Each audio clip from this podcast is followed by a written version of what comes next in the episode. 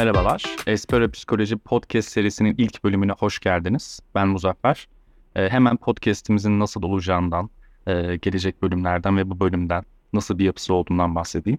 Psikoloji konularını baz alarak günlük e, yaşam konularıyla da konuları birleştirerek daha sohbet havasında, e, günlük konuşma havasında geçecek programlarımız. Ancak tabii ki bu programlarda e, daha bilimsel bilgiler de vereceğiz.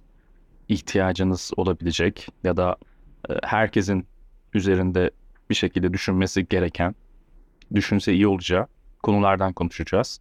Biraz bilgilendireceğiz. Daha çok sohbet havasında yapmaya çalışacağız. Umarım keyif alırsınız. Bugünkü konuğum uzman psikolog Kadriye Toker. Hoş geldin Kadriye. Nasılsın? Merhaba Muzaffer, hoş buldum. İyiyim, sen nasılsın? Ben de iyiyim, teşekkür ederim. Bugünkü konumuz psikolojik dayanıklılık olacak. Evet. İlk konu olarak psikolojik dayanıklılığı e, seçtik. Peki psikolojik dayanıklılık nedir? Böyle bir tek cümleyle bize bunu tanımlamak ister misin? Tabii ki psikolojik dayanıklılık dediğimiz kısım aslında bireyin yaşadığı olumsuz olaylar karşısında veya yaşama ihtimali olan zorluklar karşısında baş edebilme becerisi diyebiliriz. Çok kısa bir tanımla. Tabii ki daha uzun tanımlarımız var ama kısa versiyonda böyle diyebiliriz. Evet. Ee, baş edebilme becerisi. Zorluklarla. Ee, şundan biraz bahsetmek istiyorum ee, bu konuda. Bir baş edebilme becerisi dedik. Ee, her insanın psikolojik dayanıklılık düzeyi farklı. Yani şöyle bir örnek verirsek, e, örneğin bir aile bireyine ya da çok yakın, çok sevdiği birini kaybetmiş biri e, haftalarca, belki aylarca evinden çıkmayarak, e, ağlayarak, işe gitmeyerek falan bu süreci, bu yaz sürecini atlatırken bir başka e, kişi mesela cenazeden sonra e, eve gidip akşam bir şekilde e, kendi e, süreciyle bu yaz sürecini e, atlatıp sabah kalktığında da duşa girip giyinip kendi direkt günlük hayatına e, çok bir şey olmamış gibi devam edebilir. İçindeki duygu durum böyle olmasa bile en azından işlevselliği ya da dışarıdan göründüğü kadarıyla e, böyle bir e, portre çizebilir.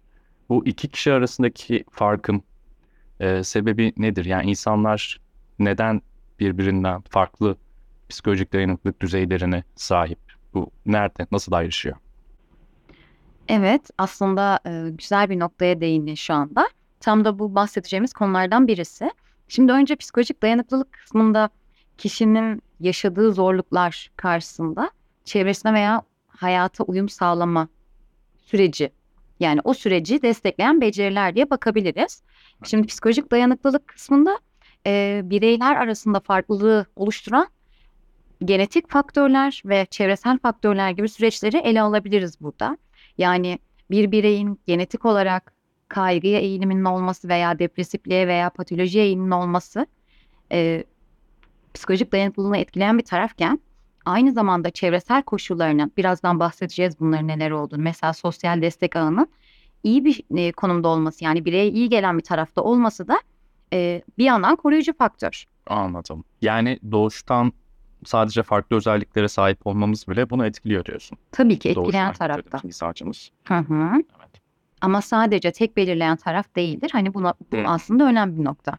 Anladım. Çevresel faktörler de var. Belki çocukluğunda yaşadığı travmatik olaylar, işte e, ne kadar zorlu süreçlerden geçti hayatında, nelerle karşılaştı falan belki bunlar da Hı hı. etkiliyordu. Çevresel faktörün içinde bunlar da var sanırım. Tabii ki özellikle çocuklar dediğin için şöyle şu konuyu da hani kısaca bir bahsedelim. Çocuklarla ilgili süreçte de ebeveynlerin aslında çocukları yetiştirme tarzları, çocukları e, koşulsuz kabulü veya onlara e, sağladıkları ebeveynlik tarzı e, koruyucu faktörler arasında oldukça önemli bir yerde oluyor. Bu açıdan baktığımızda koruyucu faktörlerin önemi oldukça önemli. Yani psikolojik dayanıklılık açısından koruyucu faktörler çok önemli bir yerde. Birazdan bahsedeceğiz zaten. Evet. Ee, biraz önce verdiğim örnek şeyi hatırlattı.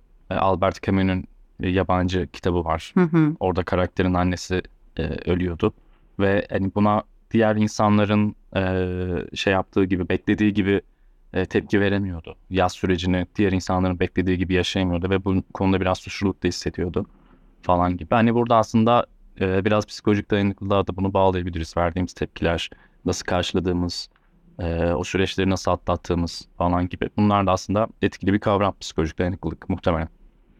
Etkisi olabilir kesinlikle. Ee, ama tabii bireyin e, yası yaşama şekli, bir, biricik olması gibi farklı konularda orada açıklayıcı olabilir ya da tartışılabilir Doğru. gibi. Sadece bu değil ama evet. Anladım. Ee, bir başka konu da bununla ilgili. Hani insanın e, başına her şeyin gelebilmesi ihtimali var diyoruz ya. Yani bir şekilde e, hakikaten hiç dayanamam. Artık bu olursa da dayanamam dediğimiz şeyler başımıza gelebiliyor ve e, bir şekilde dayanıyorsun. Bir şekilde idare ediyorsun. Hayat devam ediyor. Belki alışıyorsun. E, e, bu tarz şeyler her insanın başına gelebiliyor. İşte burada da galiba e, alışmak dediğimiz şey buna ya da bununla birlikte hayatını devam ettirebilmek dediğimiz şey biraz psikolojik dayanıklılık oluyor sanırım. Evet, aslında psikolojik dayanıklılığın tanımında geçen bireyin yaşadığı zorluklar içerisindeyken veya stres altındayken çevresine yaşama uyum sağlaması dediğimiz kısımdaki uyumu çektiğimizde tam da buna karşılık geliyor diyebiliriz. E, burayı açmadan önce şuraya bir hani konuşalım. Tabii. Psikolojik dayanıklılık dediğimiz e, kısım aslında bireyin yaşadığı stresli zorlukları ya da sorunları ortadan kaldıran bir tarafta değil. E, sorunlarla baş etmesinde, zorlukların üstesinden gelmesinde, hayata devam etmesinde aslında daha iyi bir konumda olması, bununla ilgili güç bulabilmesi gibi bir tanım. Hani orayı netleştirelim. Evet. Yani bir şekilde çevremizdeki olayları, süreçleri, yaşantımızı değiştirmiyor. Ee, bunu buna verdiğimiz tepkiyi aslında değiştiriyor gibi. hı. diyebiliriz. Evet. Kendimizle ilgili bir şey yani. Kesinlikle bu olaylarla, olumsuz yaşam olaylarıyla kalabilme düzeyimizi aslında biraz daha iyi hale getiriyor diyebiliriz. Evet. Kabullenme mesela burada çok önemli bir e, kavram olarak karşımıza çıkıyor. Kabullenme dediğimiz kısmın da aslında ne kadar önemli olduğunu bir şöyle birazcık konuşalım. E, mesela dayanıklılığı, psikolojik dayanıklılığı arttıran tarafta bireyin e, değişimi kabullenmesi dediğimiz kısım oldukça etkili. Değişimi kabullenmek dediğimiz kısımda da aslında e, yaşanılan ol- olumsuz olaylara sadece felaketi getireceğini düşünen bilişsel olarak düşünce sistemi, düşünce yapısı, felaketleştirme dediğimiz bir taraf ortaya hı. E, burada da aslında bir şey vardır. Hemen bir ondan biraz bahsedelim. Bir metafor gibi bir e, benzetmeden bahsedeceğim çok güzel bir e, manzarayı düşündüğümüzde böyle güneş var, çok güzel deniz manzarası var, kuşlar cıvıldıyor vesaire. Sonra biraz zaman geçtikten sonra e, bulutlar toplanıyor, e, gök gürültüsü ve yağmur başlıyor, ardından fırtına geliyor gibi bir süreç oluyor, bir geçiş oluyor. Daha sonrasında tekrardan güneşin açtığı bir zaman dilimine de geliyor. Yani aslında buradaki e, anlatmak istediğimiz kısım değişim hayatın her alanında var, bireyin yaşamında da var, yaşadığımız hayatta da var ve değişimin sonunda aslında yine iyi noktalara gelme ihtimalimiz yani yaşadığımız zorlukların bizi iyi noktalara getirme ihtimalini de görebilmek, değişimi kabullenebilmek birazcık e, bu noktadan e, psikolojik sağlamlık için çok önemli bir nokta. Anlıyorum. Yani hava her zaman güneşli olmayacak. Ee, yağmur yağıyorsa yağmur da sonsuza kadar devam etmeyecek. Yine elbet güneş çıkacak gibi bir durum sanırım. Yani her zaman kötü olaylar yaşamayacağız ama her zaman da e, iyi olaylar, çok mutlu olduğumuz günler olmayacak. Elbette çok mutsuz, depresyonda hatta travmatik olaylar yaşadığımız günler olacak elbette. E, uzun bir yaşantıdan bahsediyoruz. E, bütün bu olaylara hazırlıklı olmak galiba. Değişim her zaman var. İnsan hayatında da var. Duygu Hı hı. durumda da var. Ve bu değişimi bir şekilde kabullenmek, bununla yaşamak Evet. sanırım. Kesinlikle orada da birazcık farkındalık becerilerini çalışmak gerekiyor. Çok fazla böyle terimsel konuşmayayım ama e, kabul dediğimiz, e, farkındalık dediğimiz kısımlar önemli diyebiliriz. Evet, yani bu yönden aslında e, insan olarak uyumluluğumuzun, dayanıklılığımızın ne kadar yüksek olduğundan biraz bahsetmek istiyorum. Yani e, mesela örnek vermem gerekirse bir e, evcil hayvanımızı, bir papağanımızı, bir balığımızı kaybettiğimizde bile üzülüyoruz aslında değil mi?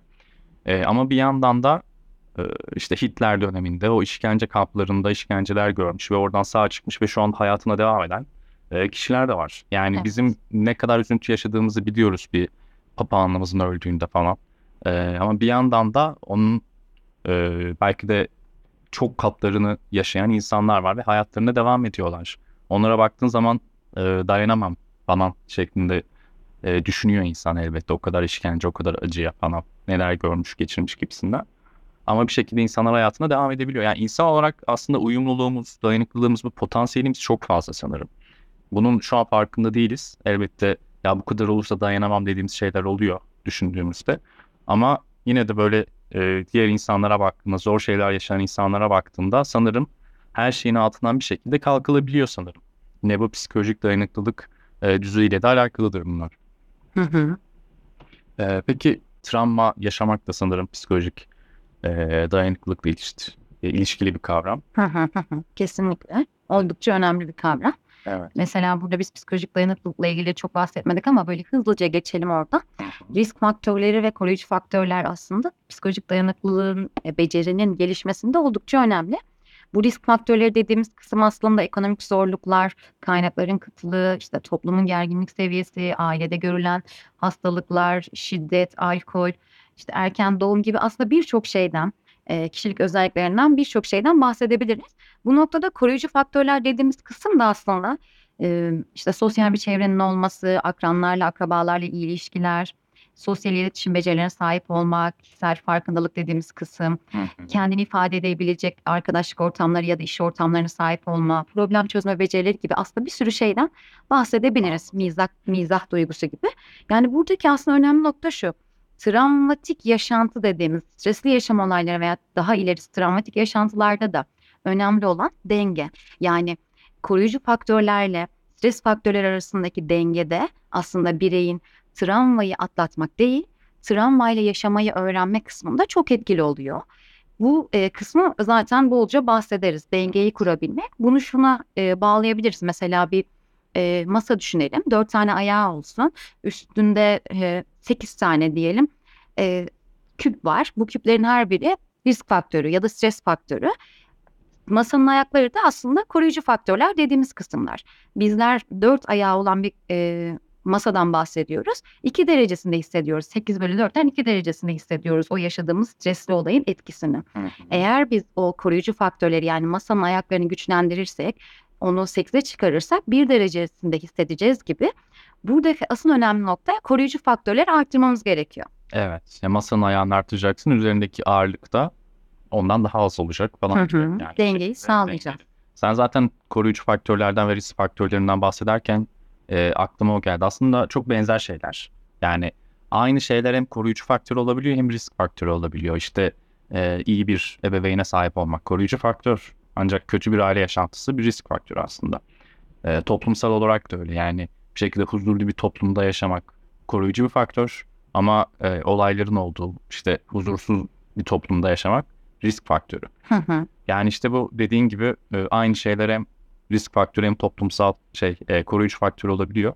E, bir şekilde bunun dengesini sağlamak Hı. sanırım yine bireye kalıyor. Yani koruyucu faktörlerimizi benim anladığım kadarıyla artırmalıyız Hı hı. burada ve bunu örneğin ya iyi bir aileye sahip olmayı yapamayız biz. Ya da huzurlu bir toplumda yaşamayı biz belki de yapamayız tek başımıza. Çünkü başka şeylerle alakalı ama başka yapabileceğimiz şeyler elbet olmalı. Tabii ki. Biraz da hani şöyle ki risk faktörleri çok kontrolümüzde olmayan şeylerken koruyucu faktörler daha kontrolümüzde olan taraf diyebiliriz.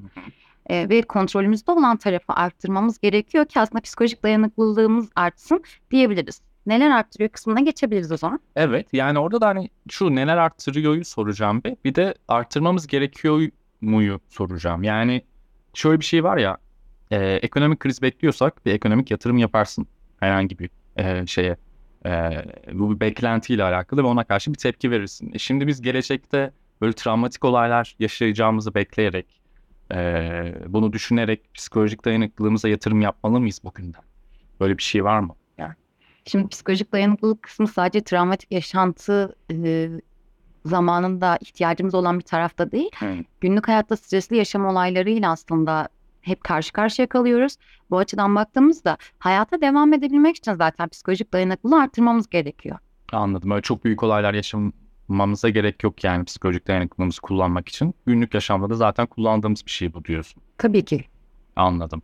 Peki e, o zaman neler arttırıyor, ne yapmamız gerekiyor? Geçebiliriz sanırım. Tamam. Burası biraz böyle ardarda arda bilgi gibi e, geçeceğiz. Evet, sen sayabilirsin. Beraber de konuşabiliriz onların Tamam.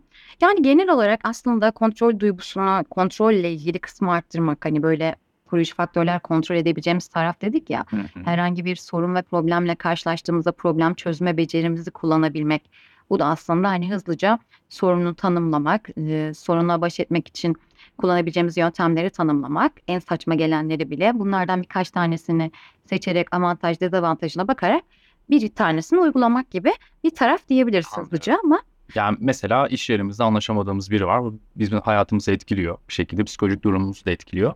Ee, bunu bu ilişkiyi o şekilde hiçbir şey yapmadan devam ettirmek ve kötü etkilenmek yerine işte problem çözme becerimizi kullanarak nedir bu işte konuşmak, farklı yollar e, aramak, uzlaşmak ya da uzaklaşmak için bir yol aramak gibi artık artılar eksiler sanırım bir şekilde yazıyoruz ya da alternatifler yazıyoruz. En uygununu seçerek Hı hı. bir şekilde bu sorunu ortadan kaldırmaya çalışıyoruz sanırım. Hı hı. Ee, bu deneyebileceğimiz bir şey kesinlikle. Bireyin aslında anlam ve bağlılık duygusunu arttırması da önemli. Günlük hayata uyumlu arttırmalı amaçlar, hedefler belirlemeli dediğimiz kısım burada çok e, önemli bir noktada yer alıyor. Biraz daha içsel bir şey galiba. Hı hı. Herhangi bir anlam bulmak, anlamı e, hayata geçirecek şekilde hedefler belirlemek ve bunun için çabalamak dediğimiz kısım aslında. Doğru. Bir çapa gibi sanırım değil mi? Hı Yani hı. böyle etrafa e, sürüklenmek yerine. Evet, kesinlikle. Hı.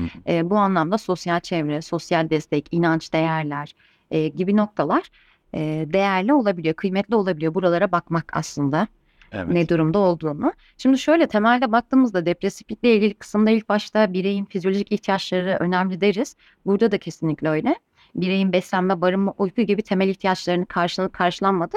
En temelde hani buraya bir bakmamız gerekir. Anladım. Ya en önce bir sorunumuz varsa ya da yoksa bile hani bunlara bir şekilde daha iyi bir hayat sürebilmek için, hazırlıklı olabilmek için falan işte uykudur, beslenmedir, kaliteli bir uyku, kaliteli bir beslenme. Egzersiz de diyebiliriz. Aynen öyle. Fiziksel egzersizler.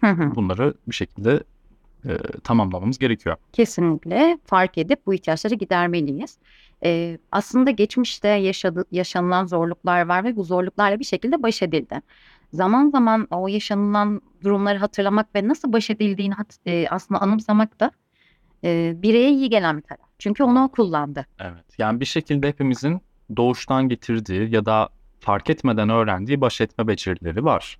Ee, psikolojik dayanıklılığımızı arttıran baş etme stratejileri hepimizin cebinde bir şekilde var. Hı Ama kimi zaman işte bunların ne olduğunu bilmiyoruz. Çünkü e, bir şekilde bunu gerçekleştirmişiz ve olaydan e, bir şekilde sağ çıkmışız yani e, deyim yerindeyse. Ve bunları aslında fark etmek, nasıl yaptık bunu, bu olaydan nasıl sağ çıktık ve e, gelecekte de bu stratejiyi uygulamak sanırım bu şekilde hı. bir şey. hatırlamak uygulamayı aslında kolaylaştırır diyebiliriz. Evet. Ee, bir yandan üzerinde çok fazla durduğumuz duygularla il- ilişki çok önemli. Duyguları hisseden, tanımlayan, ne olduğunu anlayan, tanımlayan ve ifade eden bir tarafta olmak psikolojik dayanıklılıkla ilgili önemli bir kısımda. Yani ifade etmenin çeşitli yolları olduğunu biliyoruz. Ee, illa bir yüz yüze bir iletişimde birine duyguları ifade etmek de olmak zorunda değil. Ee, eğer birey bunu yapamayacağı bir konumdaysa belki yazarak, belki e, tek başına ifade edebileceği kanallarla yazmak veya çizmek veya başka yaratıcılığı kullanarak o duyguların dışa vurumunu sağlamak kendine iyi gelecek tarafı bulmak için yani duygu aktarımı için oldukça kıymetli. Evet. Burada yani psikologlar için sürekli söylenen e, mizahi bir cümle aklıma geliyor. İçine atma. Evet bir zaman sonra patlayabilir. Burada da geçerli galiba. İçine atmayacaksın. Duygular e, içeride kalmamalı. Bir şekilde dışa vurulmalı. Kesinlikle. Sağlıklı yollardan. Kesinlikle bireyin önemli e, iyi oluşunda aslında kullanabileceği bir beceri ama çalışılması gereken de bir beceri olabiliyor. Evet. Toplum yapımızı düşündüğümüzde duygu odaklı değil daha çok mantık odaklı olabiliyoruz bazen. Doğru. Doğru. Yani içimize atmıyoruz arkadaşlar. Evet. Ee, bu, buradan şuraya çıkıyoruz. Aslında her bireyin kendine iyi gelen, sakinleşme, iyi hissettiren e, kanalları, yolları farklı olabiliyor. O yüzden iyi gelen şeyleri bulmak çok kıymetli. Rahatlatıcı bir müzik açıp yürüyüş yapmak ya da meditasyon, egzersiz yapmak, fiziksel olarak bedeni aktifleştirmek ki o belli salgıların dengesini sağlamak dediğimiz Evet. kısım Evet. e, oldukça önemli. E, burada aslında aynı şekilde vücudumuzun iyi iyileşme de çok önemli bir şey dengesi var. Dengesini sağlayabileceğimiz e, vücudumuzdan yararlanma kısmını yani örneğin nefes egzersizleri, gevşeme egzersizleri gibi bedenimizi kullanabilmek, bedenle olan ilişkiyi düzenlemek ve aslında beden bedenden destek almak bu noktada çok kıymetli. Bedeni de desteklemek. Anlıyorum. Yani bir şekilde hobilerimiz olacak ya da hobi demesek bile. Kaynaklarımız Aynen. diyelim. Kaynaklar, keyif aldığımız şeyler olacak. Bunlar şu an bulamıyorsak bile sanırım keşfetmek gerekiyor bunları. Yani işte müzik dinlemekten o kadar keyif almıyorum. Egzersiz yapmaktan da o kadar keyif almıyorum. Yürüyüş yapmak tamam olur ama çok keyif vermiyor gibi düşünüyorsak bir şekilde bize keyif veren şeyleri keşfetmemiz lazım sanırım. Hı hı. Düşünmek, hobiler için e, işte çeşitli e, kanallara başvurmak, e, yani egzersiz için başka egzersizler denemek ya da başka sanat faaliyetleri denemek falan gibi hiçbir şey bize keyif vermediğini düşünüyorsak bu keyif verecek şeyleri aramak sanırım gerekiyor. Veya şu da olabilir. Keyif vermiyor diye düşünülen zaman depresif hissedildiği zaman dilimlerinde davranış ve güdü yani motivasyon güdü yer değiştiriyor diyebiliriz. Yani davranıştan sonra motivasyon ve güdü ortaya çıkabilir. Yani bana yürüyüş iyi gelmiyor diyen bir bireyin aslında tekrar tekrar yaptığında ondan keyif alma ihtimali de var. Yani iyi hissettiğimiz zamanlarda önce motivasyon güdü gelir sonra davranış ortaya çıkar ama e, iyi hissedilmeyen zaman dilimleri arttığında, depresiflik arttığında yer değiştirir. Bu yüzden iyi gelmediğini düşündüğümüz şeyler önceden iyi geliyorsa tekrar tekrar deneyerek ondan keyif alma ihtimalimiz de ortaya çıkabilir. Anlıyorum. Tutmaz tutmaz demeyin şansınızı deneyin. Kesinlikle. Birazcık denemek gerekebilir. Yine sosyal desteklediğimiz kısım burada çok önemli. Sev- sevdiğimiz, değer verdiğimiz, güvendiğimiz e, kişilerle olan iletişimi yüz yüze olmak zorunda değil. Pandemide zaten bunun Evet. oldukça etkisini gördük. Yüz yüze bir araya gelemedik kimseyle. Aynen öyle ama yine sosyal destek bir şekilde vardı. Kesinlikle. O yüzden var olan imkanları kullanarak ne varsa e, iletişimi devam ettirmeye çalışmak ve güven duygusunu, var olan güven duygusunu hem pekiştirmek hem devam ettirmek oldukça önemli. Psikolojik dayanıklılık için de çok önemli. Evet yani çevremizdeki sevdiğimiz kişileri bir şekilde korumalıyız. Buradan bu anlama çıkıyoruz sanırım. Yani hepimizin çevresinde şeyler vardır. Ee, çok iletişimde olmadığımız kişiler ama sevdiğimiz ama bir şekilde buluşamadığımız, çok arayıp soramadığımız ama gerçekten içimizde bir sevgi olan onlara karşı kişiler vardır. Sanırım burada da hani bunun için de çaba gerekiyor. Yani sosyal destek sadece oturduğumuz yerden olacak bir şey değil. Birçok şey gibi bu da değil yani. Hiçbir şey yapmadan bize sosyal destek çoğu zaman gelmiyor. O yüzden bunun için de galiba çaba harcamak gerekiyor. Sevdiğimiz insanlarla daha fazla iletişim kurmak, daha fazla arayıp sormak, e, daha fazla buluşmak için çaba harcamak falan. Bunlar sanırım gerekli şeyler. Hı hı. E, birkaç bir şey daha söyleyelim çok fazla uzatmadan. Tamam. E, yani aslında şurayı da ekleyelim. Az önce sorun çözme basamakları ya da problem çözme becerisini çalışmak dedik. Sorunu tanımlamak, çözüm yollarını tanımlamak vesaire diye bahsettiğimiz kısım. E, aslında herhangi bir stresli durumda ani tepkiler vermek dediğimiz dürtüsel bir davranış içi- içine girmek ya da duygu düzenlemede zorlanan, öfkeyi kontrol etmekte zorlanan bir taraftaysak belki bununla ilgili de kendini desteklemek veya destek almak da önemli olabiliyor. Yani olumlu duyguları arttırmak da duygu düzenlemede çalıştığımız bir taraf olabiliyor. Veya olumsuz duygu ortaya çıktığında bireyin verebileceği tepkilerin üzerine çalışmak da e, önce bir araya bir mesafe koyup yani düşünme süresi koyup bilişsel olarak belki elimden geriye doğru saymak ya da nefes egzersizi denemek. Ondan sonrasında daha sakinken o konuşmaları gerçekleştirmek gibi. Yani çok ayrıntılı girmeyeyim buraya o zaman ama genel olarak duygu düzenleme ile ilgili kısımda olumlu duyguların yoğunluğunun sayısını arttırmak, aynı zamanda olumsuz duygular karşısında verilen dürtüsel davranışlar, dürtüsel tepkiler varsa bunları belki fark edip bunlarla ilgili çalışmak önemli. Anlıyorum. Mesela şu an sen bana e, benim üzüleceğim bir şey söylediğinde bana karşı ben direkt bunun e, hem duygusal hem böyle sözlü bir tepki vermek yerine önce bir işte mesela 20'den geriye sayıyorum galiba. Bununla ilgili duygularımı, kendi içsel süreçlerimi düşünüyorum ve sonra tepki veriyorum gibi. Gibi yani bazı kişilerde faydalı olabiliyor. Tabii ki herkes de faydalı olacak diye bir şey yok ama denenebilir diyebiliriz. Bu noktada yani duygu e, ve davranışla ilgili, duygu, düşünce, davranışla ilgili ilişkiyi de e, fark etmek ve bununla ilgili çalışmak önemli diyebiliriz. E, bir de hani şöyle bakalım. E, bireyin aslında öz şefkat dediğimiz kısmı da çalışması gere- gerekebiliyor. Yani mesela burada sizde e, kendini affetmek diye adlandırabiliyoruz. Evet, ben de notumu aldım onu gördüm. Hı hı. Kendini affetme, kendini eleştiren bir tarafta olmamak, öz şefkat dediğimiz kısım yani öz farkındalık becerileri, öz şefkat aslında bireyin çok fazla ihtiyacı olan bir tarafta olabiliyor. Evet öyle değil mi? Yani benim de o aklıma geldi. Hani psikolojik dayanıklık üzerinde düşünürken kendini affetmek çok önemli bir kavrammış gibime geldi. O yüzden not aldım. Çünkü birçok olayda içinde oluyoruz olayların ve hani bizim de bir etkimiz oluyor bazen olaylara. Birçok olayda bu şekilde gerçekleşebiliyor. Ve hani kendimizi affetmediğimizde ya da senin dediğin gibi bu öz şefkate yeterince e, sahip olmadığımızda hani bunun üstesinden gelmek çok daha zorlu bir hale gelebiliyor. Hı hı. O yüzden geçmişe dair de hani olan kötü olaylar için de kendini affetmek e, oldukça önemli diye düşünüyorum baş etmek için.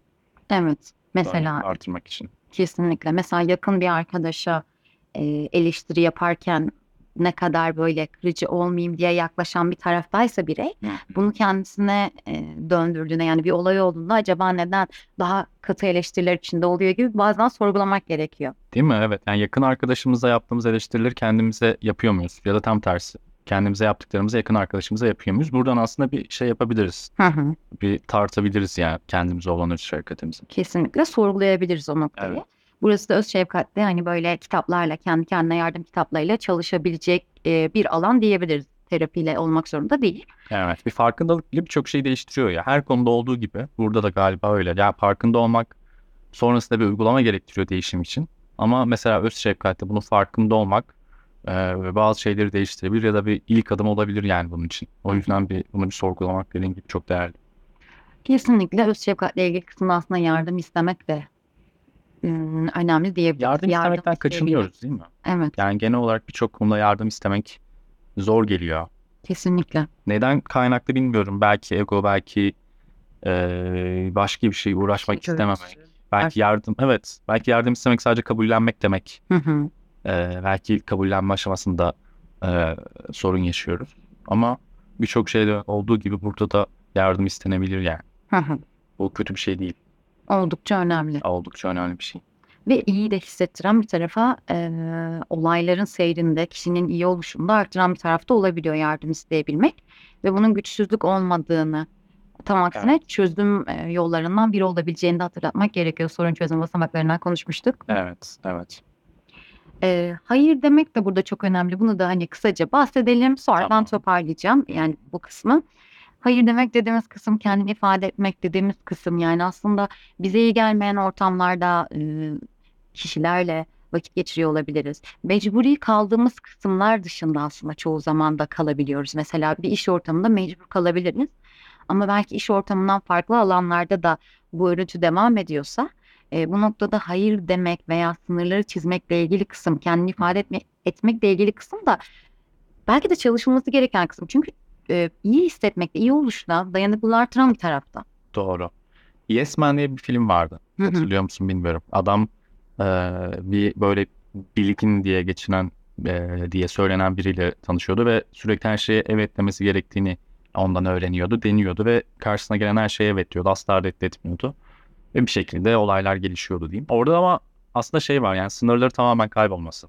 Her şeye evet diyerek sınırların hatta yani kişiliğin belli bir taraflarının, zevklerin falan böyle yok olması, sınırların çok silikleşmesi falan gibi e, bir olay vardı orada. Hayır demek aslında orada filmdeki gibi bir şey değil yani anladığım kadarıyla. Sınırlar önemli. Hayır Hı. demek gerekli. Bazı şeyleri bizden uzak tutmak için hayır demek gerekli.